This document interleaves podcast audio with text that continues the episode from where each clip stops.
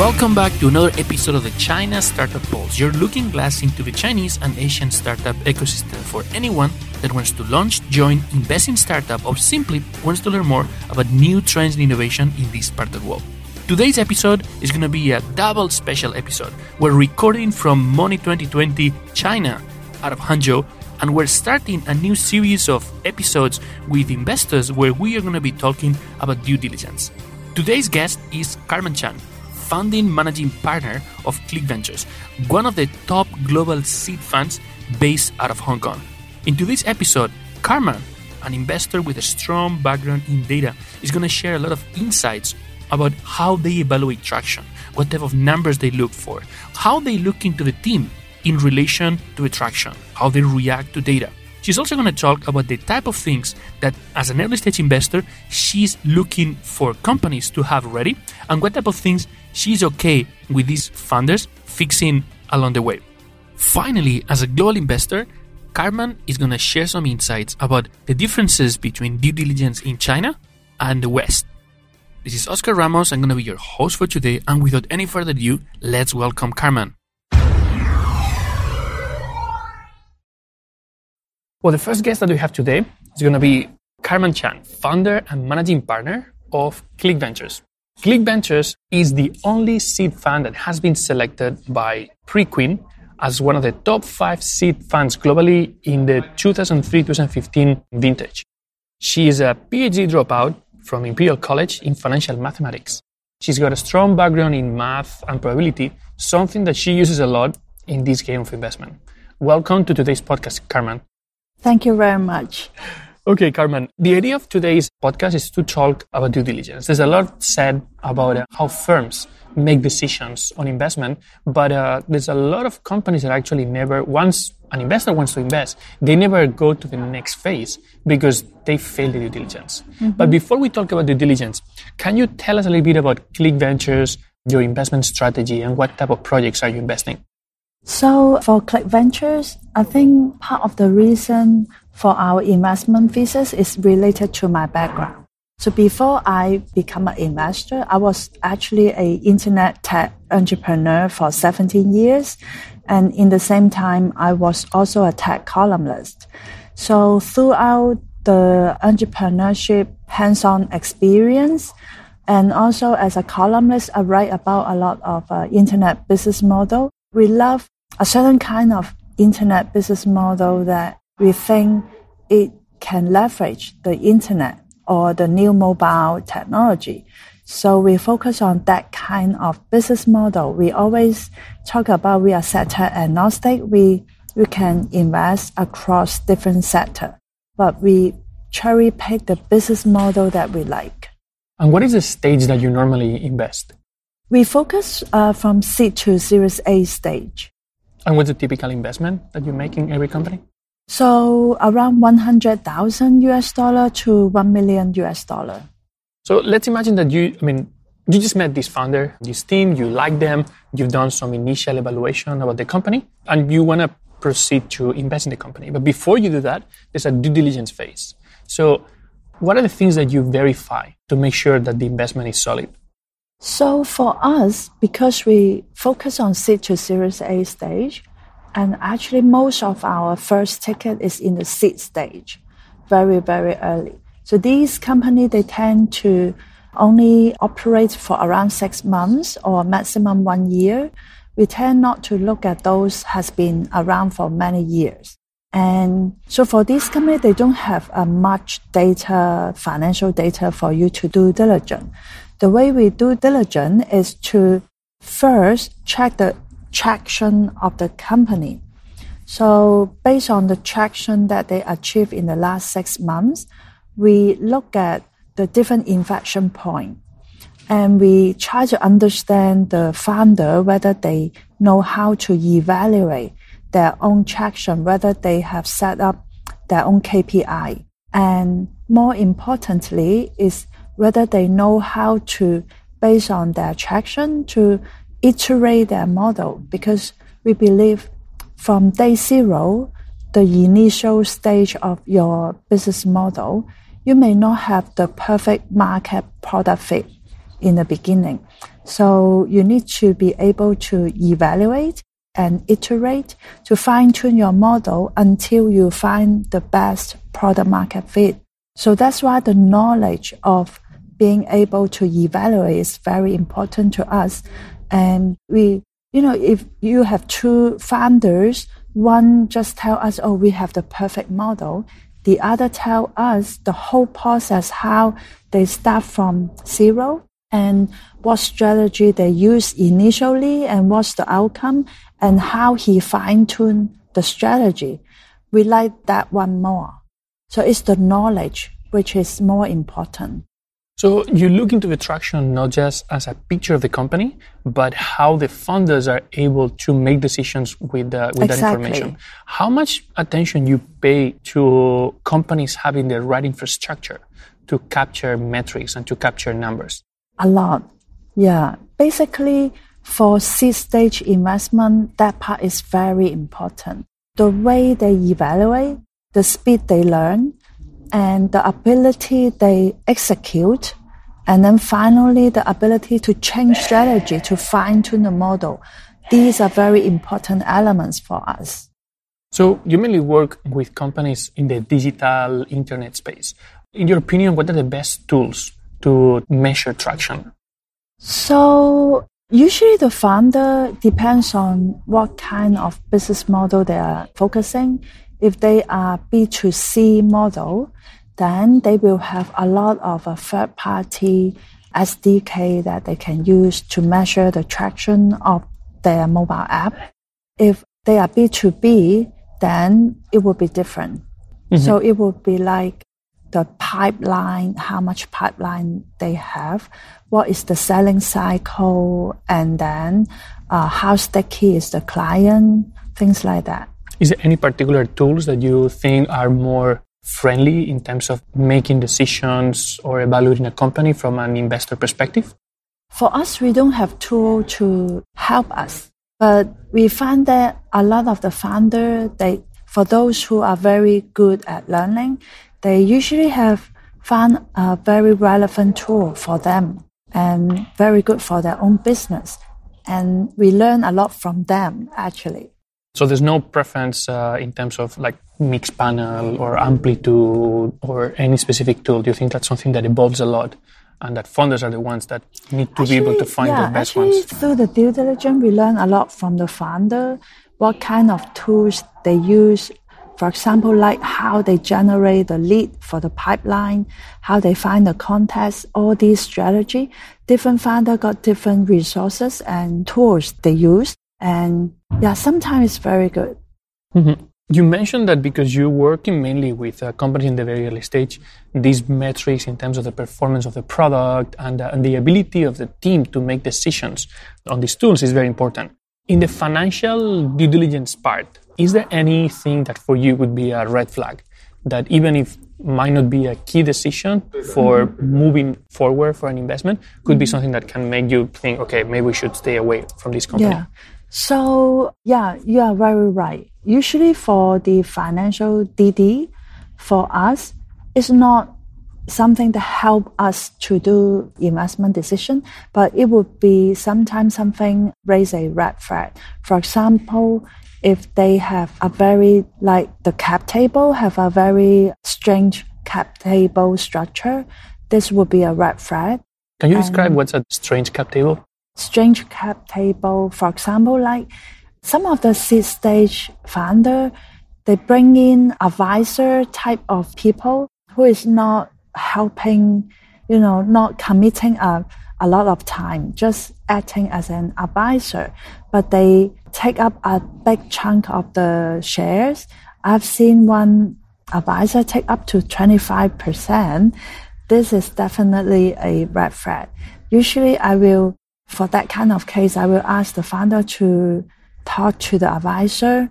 I explain to them and give them the template of uh, advisor agreement and some market practice so that they can restructure and we encourage the advisory share for those advisor type of people to be around 0.2% up to 1 or 2%, but not too much. Yeah, that's one red flag. Another red flag is if the traction of the company actually generate by burning a lot of marketing money, especially before fundraising. So they just use money to push the matrix. These are also red flag. Hmm. You talk a lot about metrics at the beginning as a metrics in terms of growth. Do you do any due diligence in the product? Yeah, The- yeah, like technology, like Yeah. how solid uh, you you do some audits on the code.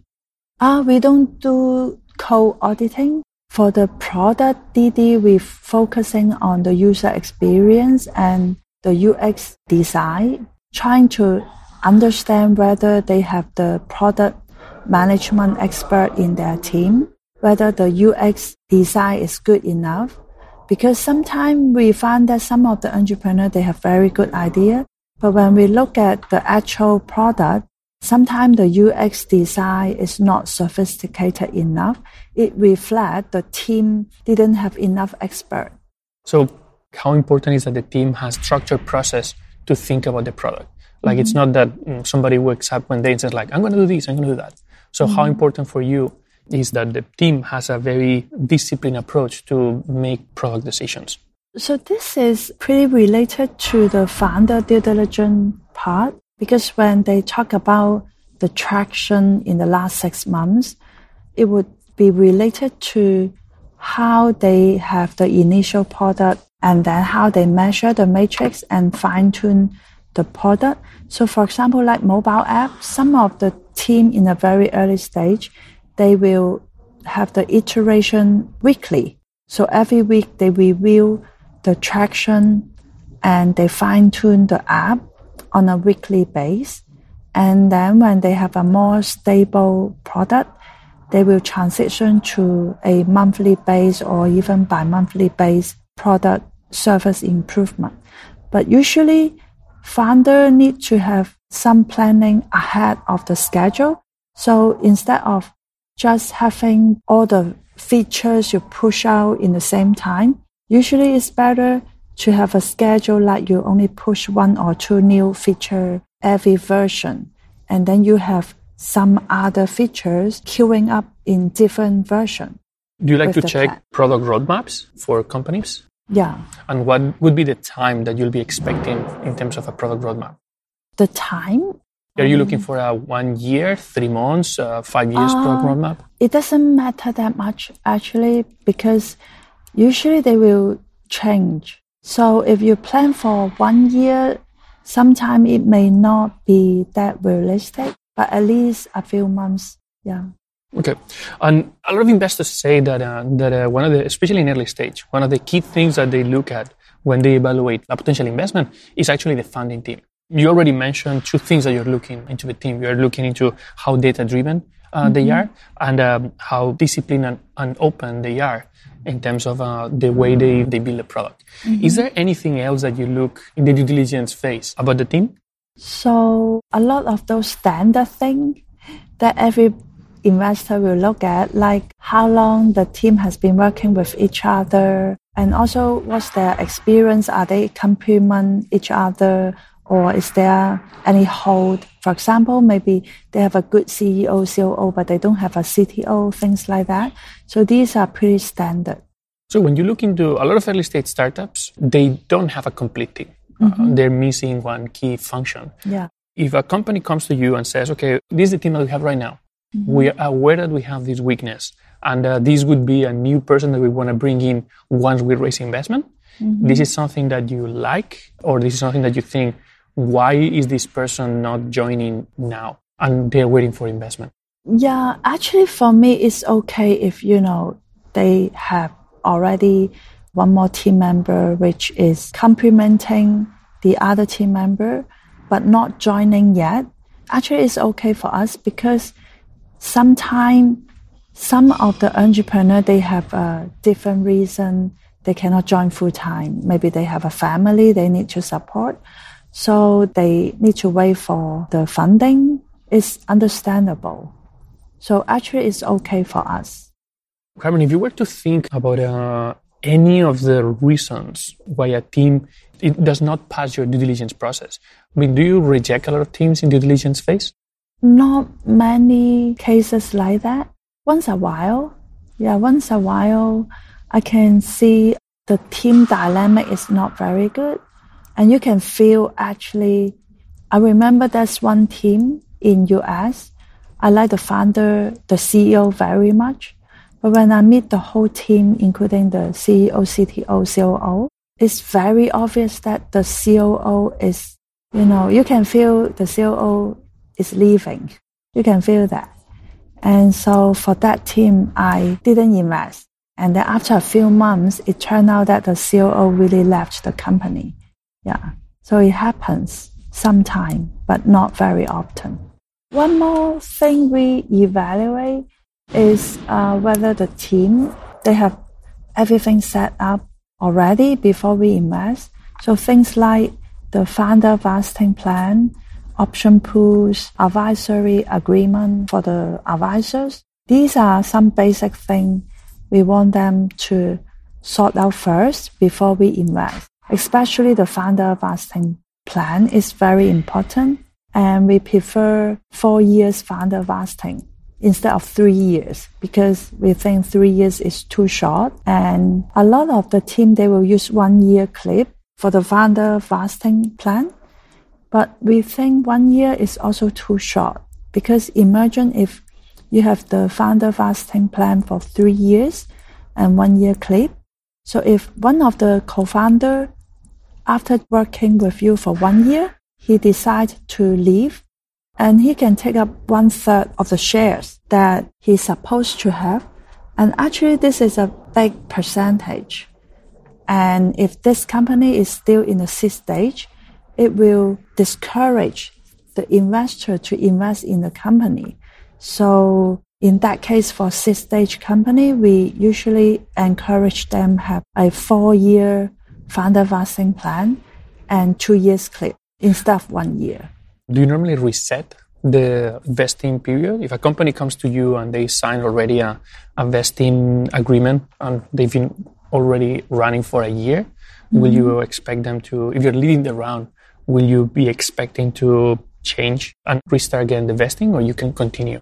So for us, we seldom reset the founder vesting period. And because we usually co-invest instead of leading a round, so we follow the lead investors terms. Mm-hmm. So considering that, that you are leading, how much space you have for your own due diligence and how much you, do you rely on the existing, the lead investor due diligence? So it would be more like a division of labor. So usually the lead investor, they will do a lot of financial due diligence. And for us, we focus more on the founding team knowledge due diligence and also the business model traction due diligence. Okay. And then my final question would be you make investments globally. You have investments in the US, you also have investments in Asia. Is there anything particularly different that you look at in Asian companies that you think is more relevant to check than in companies from other parts of the world? So, our investment is in Silicon Valley, New York, and Hong Kong, most of the investment. And occasionally we have some investment in other countries like Europe, like Estonia, Israel.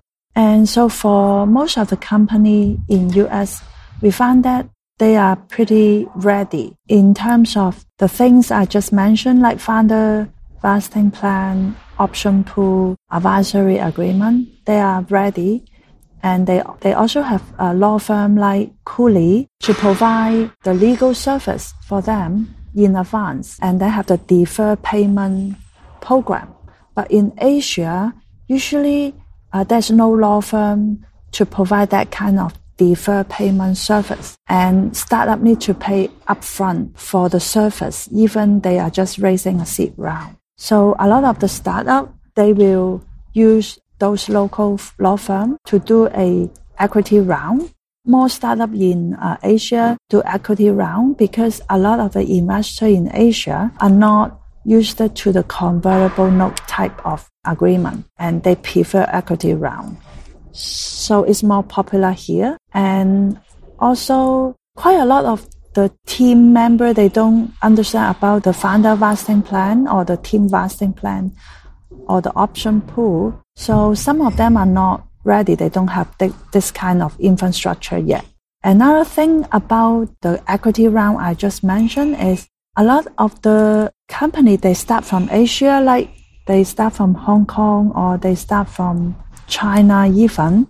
After they did the equity rounds, seed round, when they grow to a different stage, sometimes they need to attract investors from other countries. For example, some of them are raising in Singapore, some of them are raising in US, and some of the company they need to restructure.